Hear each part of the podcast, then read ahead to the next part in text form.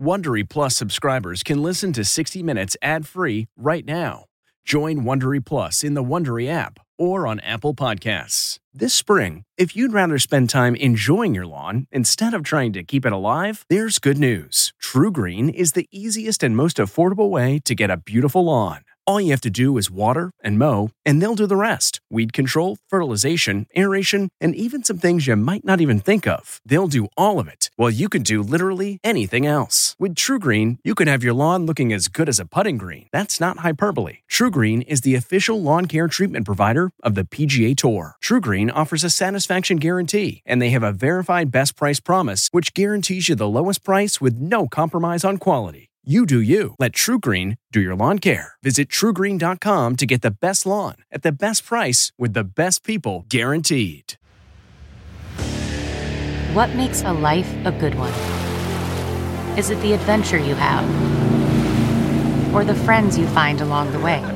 Maybe it's pursuing your passion while striving to protect, defend, and save what you believe in every single day. So, what makes a life a good one? In the Coast Guard, we think it's all of the above and more, but you'll have to find out for yourself. Visit gocoastguard.com to learn more.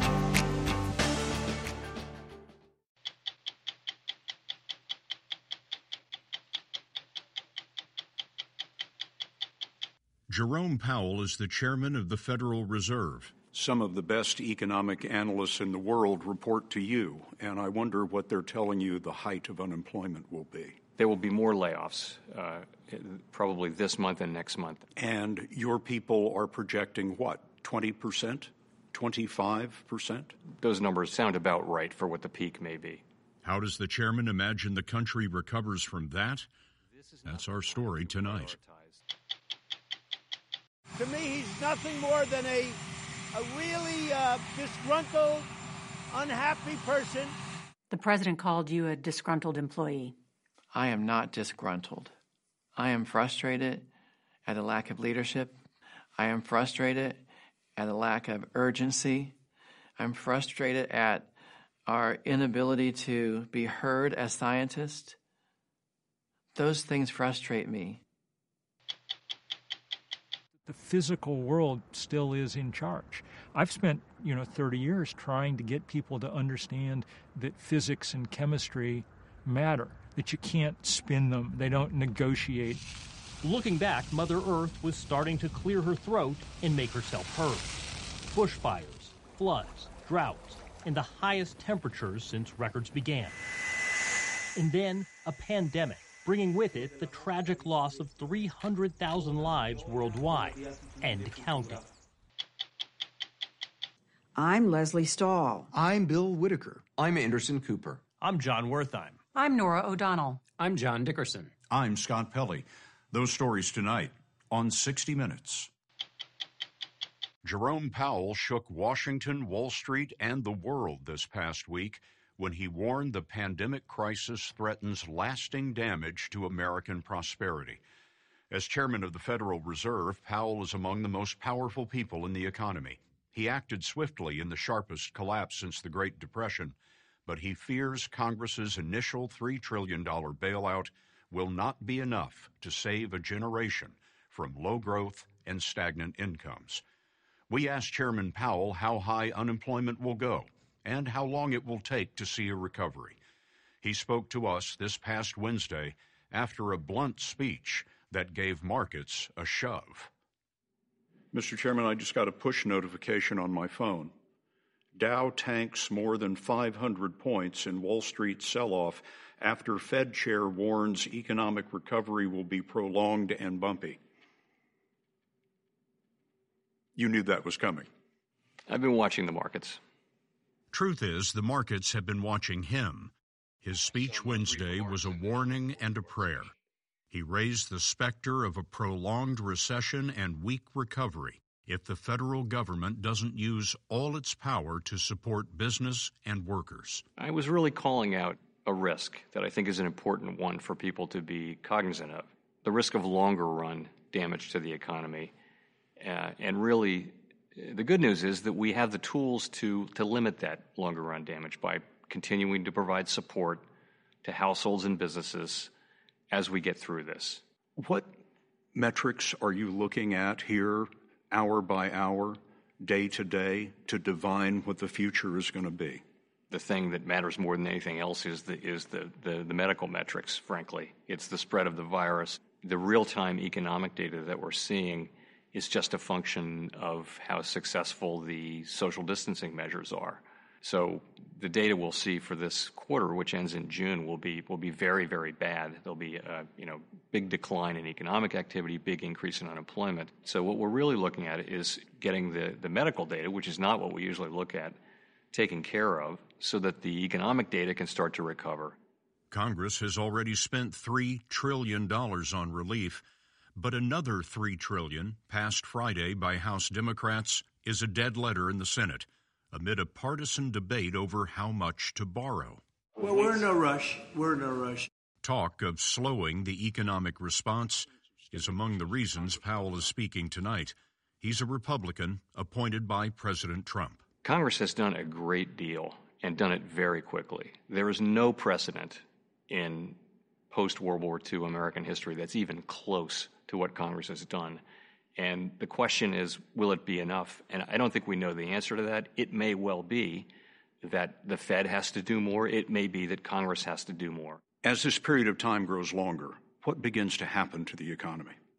There's a real risk um, that if people are out of work for long periods of time, that their skills atrophy a little bit and they lose contact with the workforce. Longer and deeper recessions tend to leave behind damage to people's careers. The small and medium sized businesses that are so important to this country, uh, if they have to go through a wave of avoidable insolvencies, uh, you have uh, you've lost something there that's more than just a few businesses. You know, it's really the, the job creation machine. Keeping people and businesses out of insolvency just for maybe three or six more months while while the, while the health authorities do what they can do. We can buy time with that. I was speaking to a former official of the Federal Reserve who said V shaped recovery off the table. There's no chance. Well, uh, I would say the main thing is to get back on the road to recovery. And I think that can happen relatively soon, likely to happen in the second half of the year. That's a reasonable expectation. After that, the path is going to depend on, on a range of things it's very plausible that the economy will take some time to gather momentum.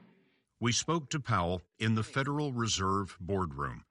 The Washington headquarters was otherwise silent, its staff working from home. The building, dedicated in 1937 by FDR, was itself a Depression era project to create construction jobs.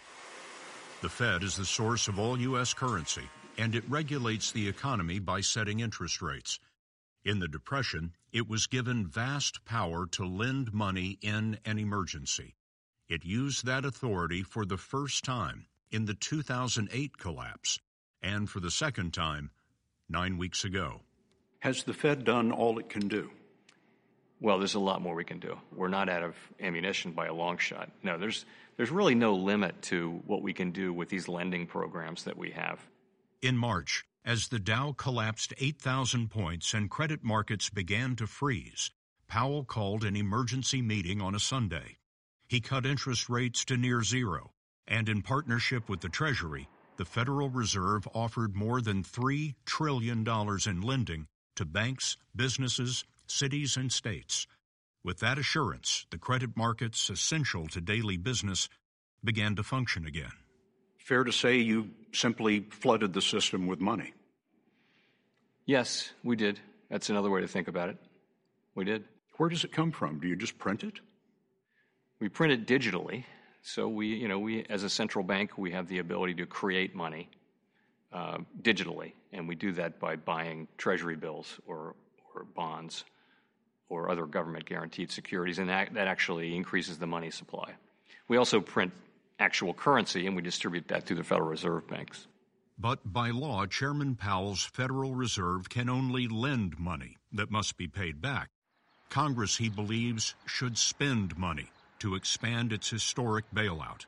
After all, he says this emergency is nothing like 2008. This is not because there was some inherent problem, a housing bubble or something like that, or the financial system in trouble. Nothing like that. The economy was fine, the financial system was fine.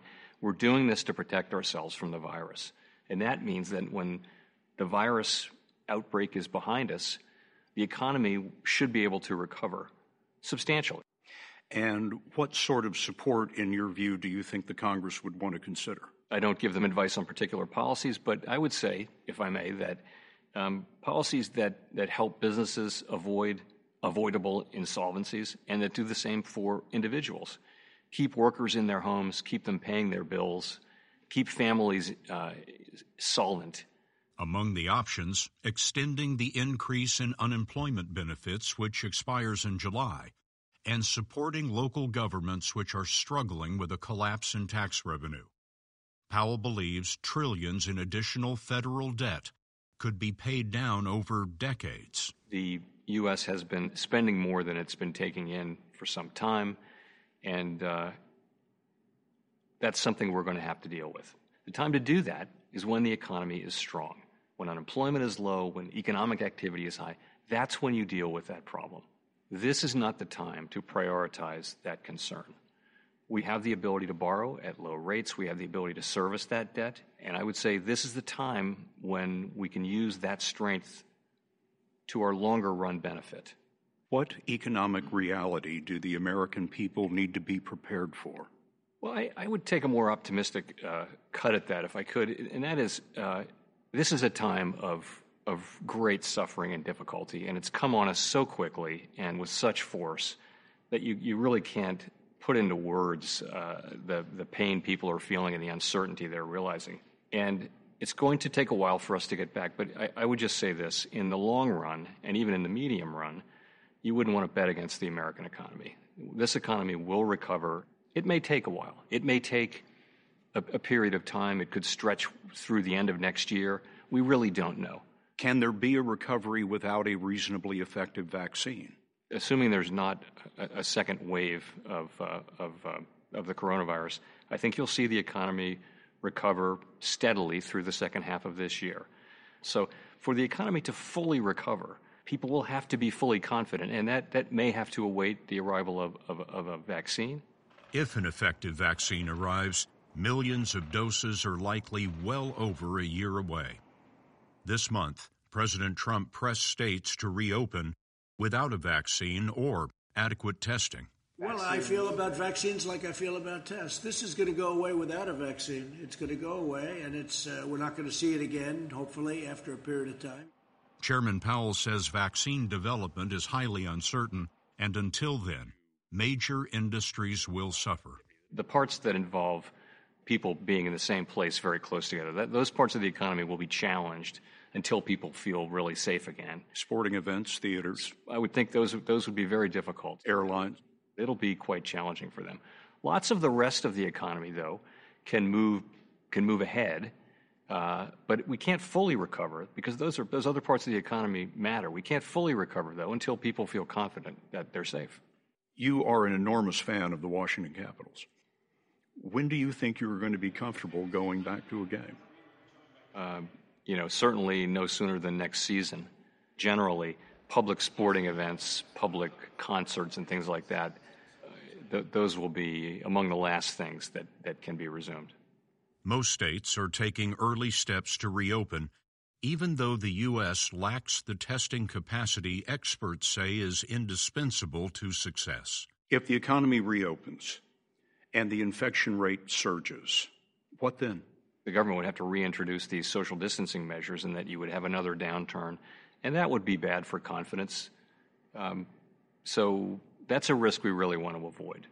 You know, the virus hasn't gone away. The reason that, that cases have gone down and are declining is because people have been in their homes and not in their businesses and not out among crowds. Powell told us the economy will shrink dramatically in the second quarter. April, May, and June at an annualized rate of around 30%.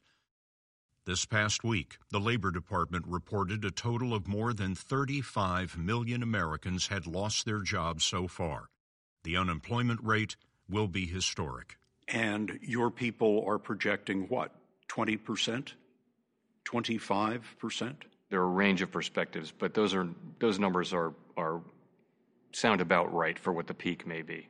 25% is the estimated height of unemployment during the Great Depression. Do you think history will look back on this time and call this the second Great Depression? No, I don't. I don't think that's a likely outcome at all. We had a very healthy economy two months ago. Our financial system is strong. You have governments around the world and central banks around the world responding with great force and very quickly and staying at it. So I think all of those things point to what will be a, it's going to be a very sharp downturn. It, it should be a much shorter downturn than, than you would associate with the 1930s. You expect the third quarter to see growth. It's a reasonable expectation that there'll be growth in the second half of the year. I would say, though, we're not going to get back to where we were quickly. We won't get back to where we were by the end of the year. That's unlikely to happen. In terms of the workforce, Mr. Chairman, who is getting hurt the worst by this downturn? The people who are getting hurt the worst are the, the most recently hired, uh, the lowest paid people. It's women to an extraordinary extent. Of the people who were working in February, who were making less than $40,000 per year, almost 40%, uh, have lost their jobs in the last month or so. What gives you hope in this dark time? We have highly industrious people. We have the most dynamic economy in the world, and uh, you know we're the home of so much of, of the great technology in the world. So, in, in the long run, I would say the U.S. economy will recover. We'll get back to the place we were in February. We'll get to an even better place than that. I'm, I'm highly confident of that. So, I think um, we're going to need to help each other through this, and and we will.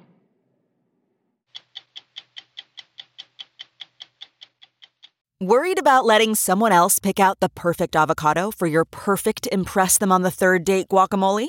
Well, good thing Instacart shoppers are as picky as you are. They find ripe avocados like it's their guac on the line. They are milk expiration date detectives. They bag eggs like the 12 precious pieces of cargo they are. So let Instacart shoppers overthink your groceries so that you can overthink what you'll wear on that third date. Download the Instacart app today to get free delivery on your first three orders while supplies last. Minimum $10 per order. Additional terms apply.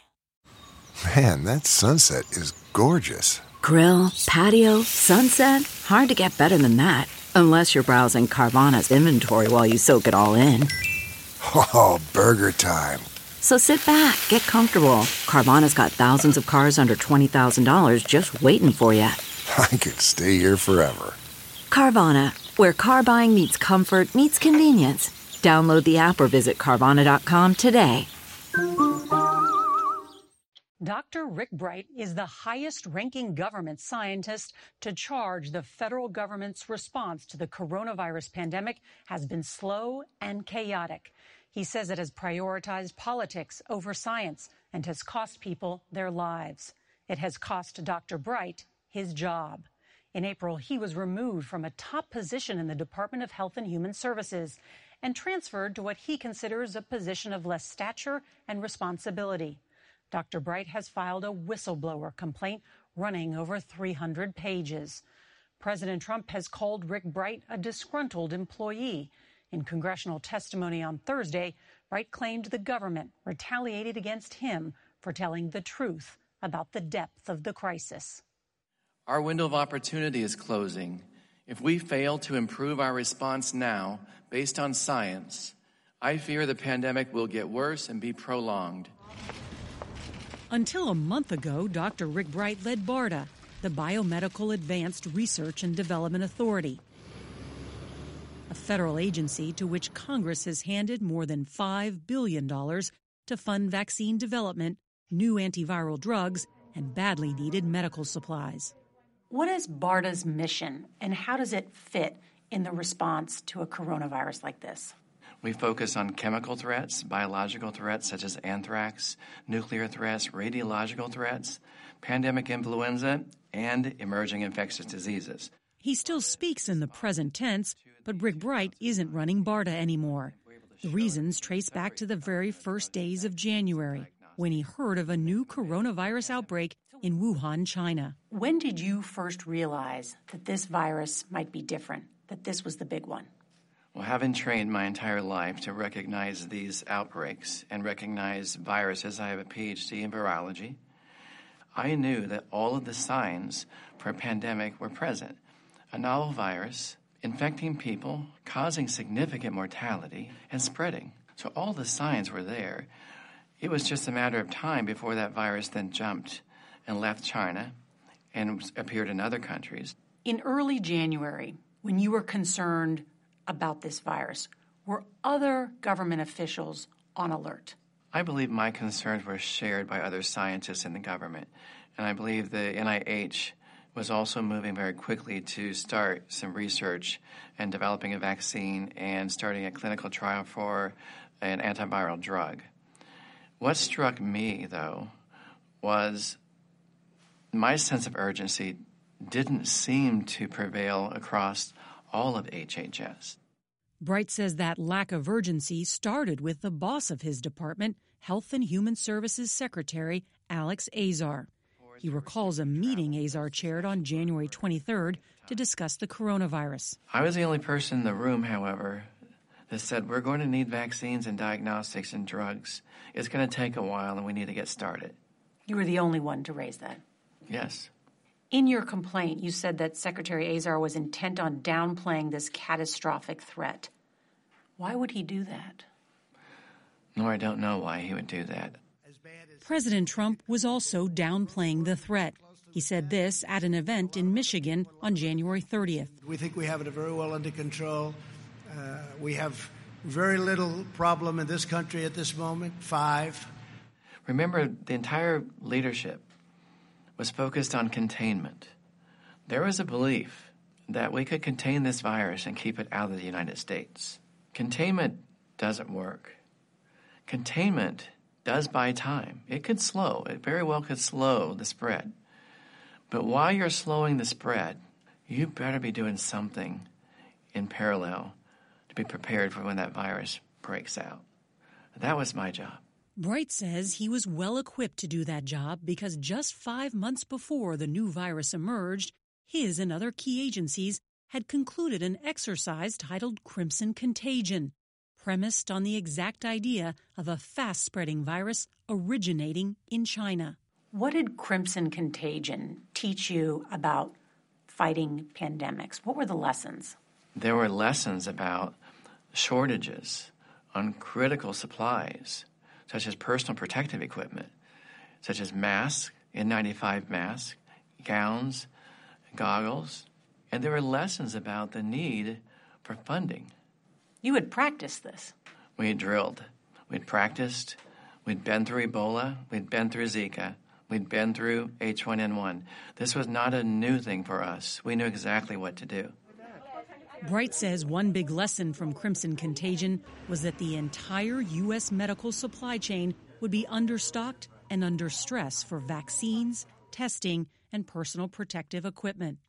I had industry manufacturers, industry reps sending me emails almost every day, raising alarm bells that the supply chain was running dry, and that America and the world was in trouble. Mike Bowen was one of those people. He had been warning Rick Bright and BARDA for years. His small Texas company, Prestige Ameritech, is one of just a few that still makes surgical and N95 masks in the U.S. Over the last 15 years, he says, 90% of the manufacturing has shifted abroad, where masks are cheaper to make.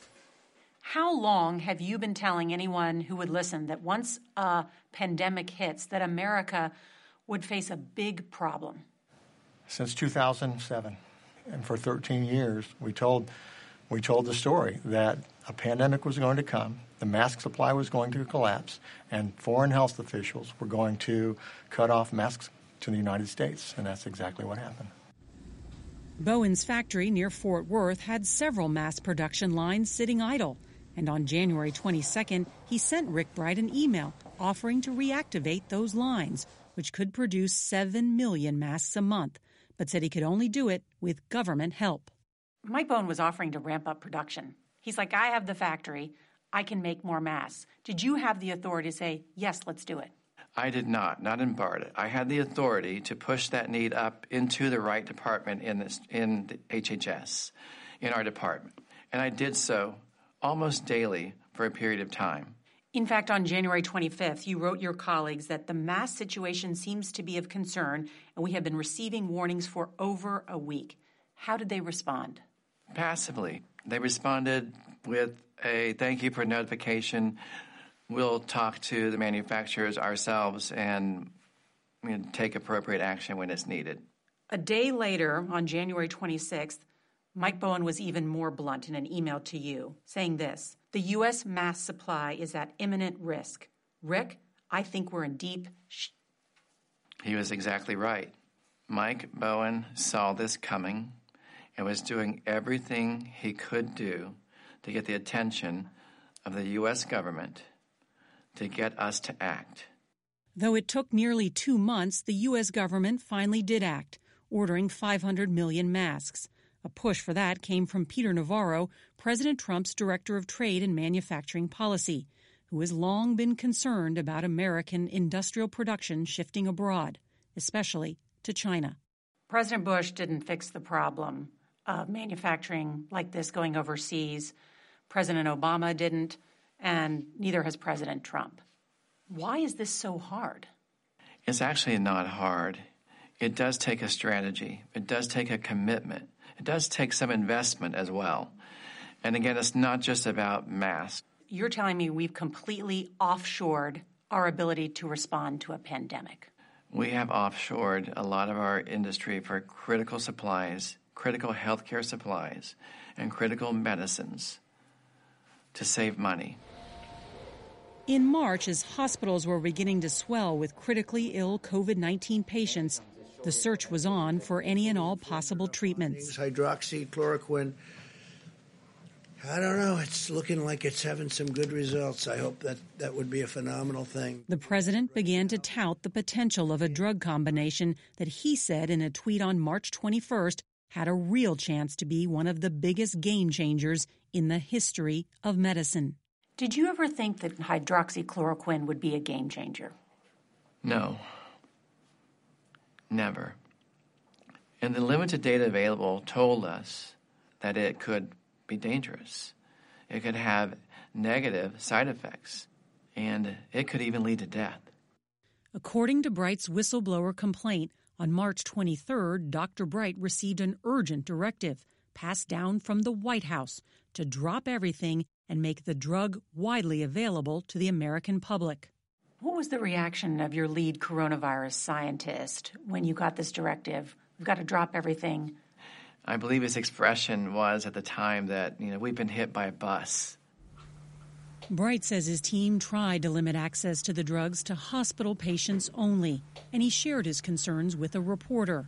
On April 21st, he was reassigned to what he considered a lesser role at the National Institutes of Health. You believe you were retaliated against because you raised concerns about hydroxychloroquine. Yes, I do. I believe my last ditch effort to protect Americans from that drug was the final straw that they used and believed was essential to push me out. HHS firmly disputes that, claiming in a statement that Bright's whistleblower complaint is filled with one sided arguments and misinformation. And Secretary Alex Azar said it was Bright who made the request for an emergency use authorization, or EUA, for hydroxychloroquine. Dr. Bright literally signed the application for FDA authorization of it. Literally, he's the sponsor of it. I mean, you say you were retaliated against, but at the same time, you did sign the EUA. I was given a directive. I didn't have a choice other than to leave at that time. And I went along and signed that letter knowing that we had contained access to that drug. The American healthcare system is being taxed to the limit. As Rick Bright was testifying before Congress on Thursday, President Trump weighed in. I'll tell you what, to me, I watched this guy for a little while this morning. To me, he's nothing more than a a really uh, disgruntled, unhappy person. The president called you a disgruntled employee. I am not disgruntled. I am frustrated at a lack of leadership. I am frustrated at a lack of urgency to get a head start on developing life saving tools for Americans. I'm frustrated at our inability to be heard as scientists. Those things frustrate me. Rick Bright knows he won't be BARDA's director again, but he says he will report to his new position at the NIH by the end of May and hopes to continue to speak out about the coronavirus pandemic. We don't yet have a national strategy to respond fully to this pandemic. The best scientists that we have in our government who are working really hard to try to figure this out aren't getting that clear, cohesive leadership strategic plan message yet. And until they get that, it's still going to be chaotic. CarMax is putting peace of mind back in car shopping by putting you in the driver's seat to find a ride that's right for you. Because at CarMax, we believe you shouldn't just settle for a car, you should love your car. That's why every car we sell is CarMax certified quality so you can be sure with upfront pricing that's the same for every customer. So don't settle. Find love at first drive and start shopping now at CarMax.com. CarMax, the way car buying should be. It was precisely 100 years ago that, coming off the one two punch of World War I and the Spanish flu, Warren Harding popularized a phrase and ran for president on the slogan, Return to Normalcy. He won the election, but there was no normalcy. There was a roaring and rambunctious decade that ended with a depression. The same principle applies today. We might speak achingly of our pre COVID existences, but life has changed abruptly, profoundly, and irretrievably. We will instead go hurtling into a new era. The real reckoning of our age, maybe of our lifetimes, is not only whether we will prevail over the virus, it's whether our respect for science and our collective will, so muscular during the crisis, will prevail when we reboot and rebuild. Let's start with a thought exercise. It's New Year's Eve heading into 2020 a number ironically associated with perfect vision and clarity. What's your response that night upon being told that soon there will be no live sports, or concerts, or Broadway shows? That Grand Central Station at rush hour will look like this. That toilet paper might be more valuable than crude oil. That by spring there will be food lines on the streets of New York and more than 300,000 people worldwide will have died tragically. Looking back, Mother Earth was starting to clear her throat and make herself heard. Australian bushfires were ravaging the continent. Earth had registered its highest temperatures since records began. Icebergs and glaciers melted, popsicles in the sun. There were floods and droughts, and swarms of locusts descending on Africa. Bill McKibben was one of the early climate change whistleblowers, so to speak. Ever since, he has been issuing warnings on the dangers of ignoring science. One of the things that's so important here, I think, is that we're being reminded that physical reality is real. What do you mean by that?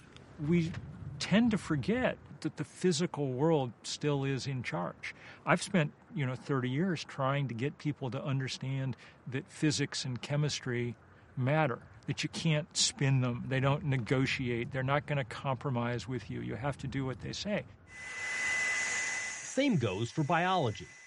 On New Year's Eve, a Chinese government website made quiet reference to pneumonia of an unknown cause clustered near a market in Wuhan. It was, of course, the coronavirus. Biology just doesn't care. It doesn't care that it's causing a recession. You know, it's not going to back off because it's an election year. I mean, it just doesn't give a fig about any of that, you know? So you have to respect that. And that's hard for us because we're kind of used to a world where, you know, we run everything that there is to run. Yet by May, half the planet's population would be on lockdown, including Frank Snowden, a professor emeritus of history at Yale. Only months earlier, he'd published a book titled Epidemics and Society From the Black Death to the Present. You've seen this movie before. I've seen parts of the movie. Other parts have changed. The science uh, is very different, uh, but yes, the plot is similar. This semester, while on a research trip in Rome, the professor came into contact with his subject matter quite literally. He contracted COVID 19 and was quarantined. He couldn't help but notice that the methods used today to contain the virus were all too familiar, from the bubonic plague of the 1300s to the cholera pandemic of the 1800s.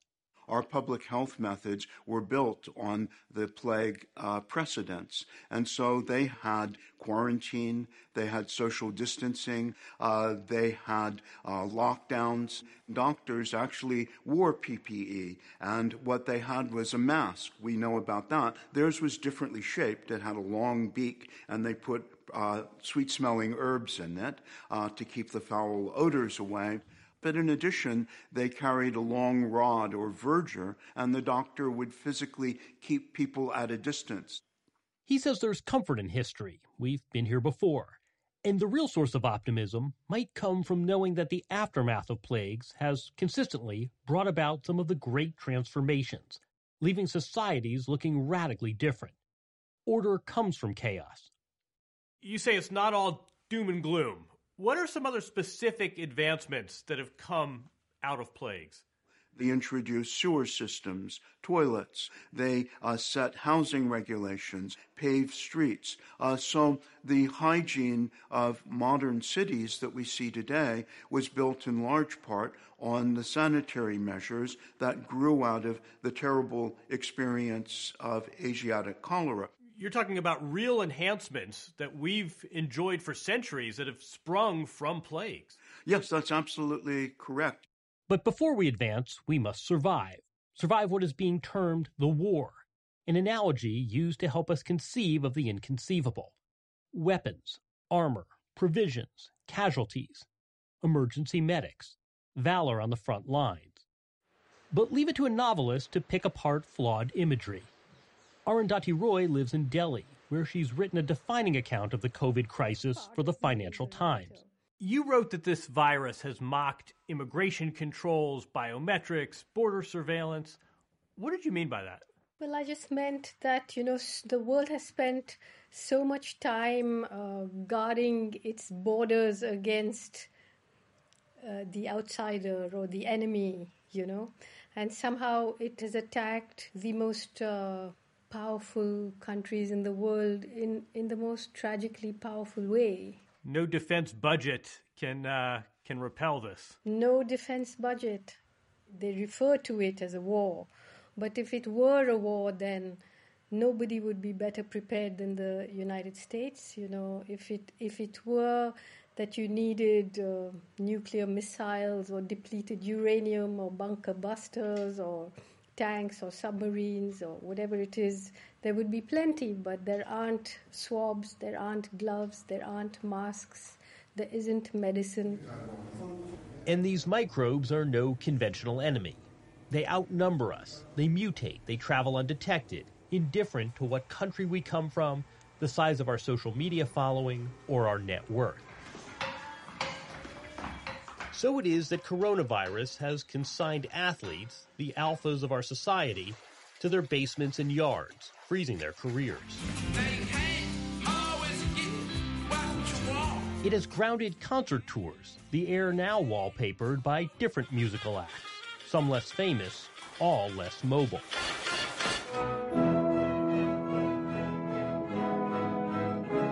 Coronavirus has exposed fissures in our society Cities, of course, are particularly hard hit. Their hum and thrum silent, their beating hearts no longer pulsing with life.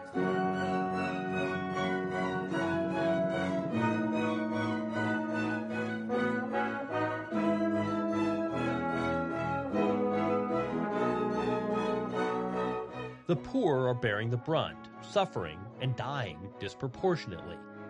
Social distancing, never mind Zoom conferencing, is an impossible luxury to many. Different places experience this horror differently. Different ages, too. An entire generation of students sits in a kind of virtual detention, no fault of their own, unsure when and how they will graduate or restart school. Time and space have unraveled for us all. And Arundhati Roy has some analogies. Right now, it feels as though we have no present. You know, we have a past and we have a future. And right now, we're in some sort of transit lounge, and there isn't any connection between the past and the future. We should not be trying to stitch them together without thinking about that rupture you know and that rupture is not just one of production and consumption and all that you know it's i think the most profound thing is the rupture of the idea of touch you know the idea of proximity all these things will become so laden with risk and fear for a long long time if microbes have the ability to create a rupture in the lives of billions we humans have our own powers and evolutionary advantages our intelligence, empathy, and our ability to cooperate. It's hard to conceive of another time in human history when, worldwide, the best minds of our generation were all fixated on solving the same riddle, scribbling on the same blackboard, sharing data, and sharing screens. And it is precisely this spirit that will determine how the aftermath of COVID 19 transforms us and shapes our future. Do we reimagine healthcare now that we've seen how easily systems stress and lock out so many?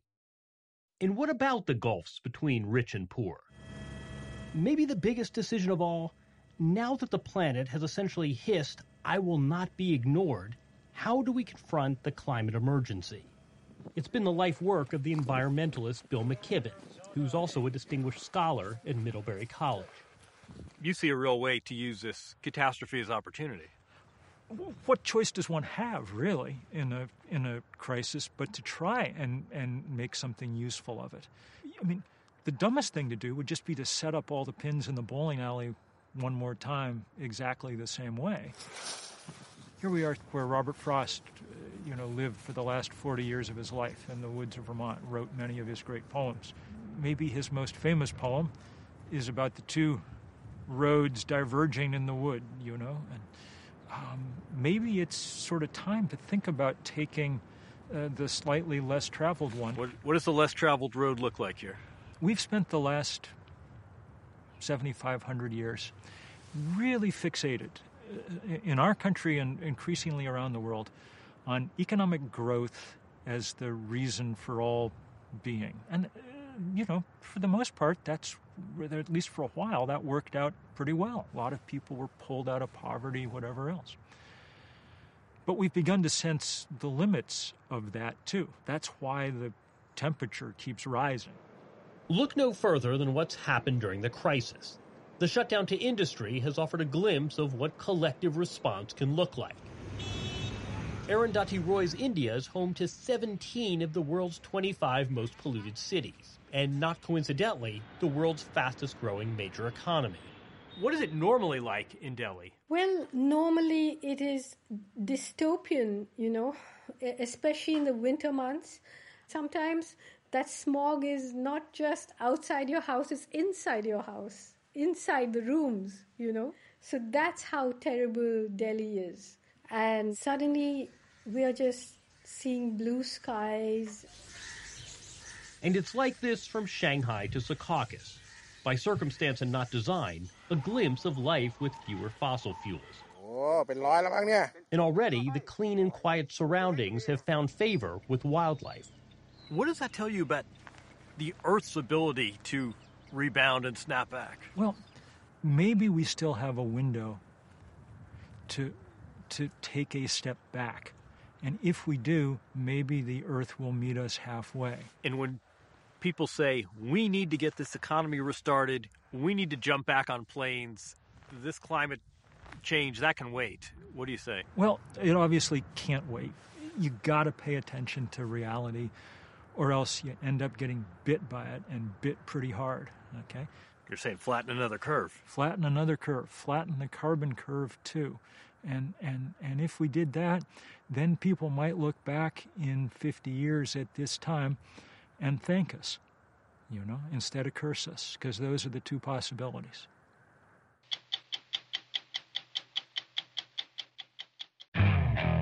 Okay, picture this. It's Friday afternoon when a thought hits you. I can spend another weekend doing the same old whatever, or I can hop into my all new Hyundai Santa Fe and hit the road. With available HTRAC, all wheel drive, and three row seating, my whole family can head deep into the wild. Conquer the weekend in the all new Hyundai Santa Fe. Visit HyundaiUSA.com or call 562 for more details. Hyundai, there's joy in every journey. This was supposed to be the last broadcast of our season, but seasons are jumbled in the age of COVID 19. Spring has been taken and summer is thinning. If there is baseball, the season will be shorter and with no fans. The boardwalk might look a little more like it does in winter. It's just one of the ways time has come untethered.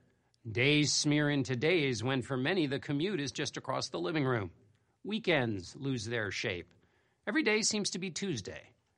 But there are still 60 minutes in an hour, and for one more month, 60 minutes on Sunday night. We'll have new shows in June, grateful to stay a part of your routine a little longer. We'll still hope, though, to get back to losing track of time for the usual reasons you do during summer to watch a sunset, or swim a little longer at the lake, or stay out on the stoop to watch the kids who called us there with their laughter. I'm John Dickerson. Next week, CBS will present the movie Titanic, but we'll be back in two weeks with a new edition of 60 Minutes. If you like 60 Minutes, you can listen early and ad free right now by joining Wondery Plus in the Wondery app or on Apple Podcasts. Prime members can listen ad free on Amazon Music. Before you go, tell us about yourself by filling out a short survey at wondery.com/survey. Save on Cox Internet when you add Cox Mobile and get fiber powered internet at home and unbeatable 5G reliability on the go. So whether you're playing a game at home, yes, cool, or attending one live, no! you can do more without spending more. Learn how to save at cox.com/slash internet. Cox Internet is connected to the premises via coaxial cable. Cox Mobile runs on the network with unbeatable 5G reliability as measured by Ookla LLC in the U.S. to H 2023. Results may vary, not an endorsement. Other restrictions apply. Survivor's back, and so is On Fire, the only official Survivor podcast. And we have a twist a new co host, the winner of Survivor 45, Dee Valladares. Hi! Listen to On Fire, the official Survivor podcast, wherever you get your podcast.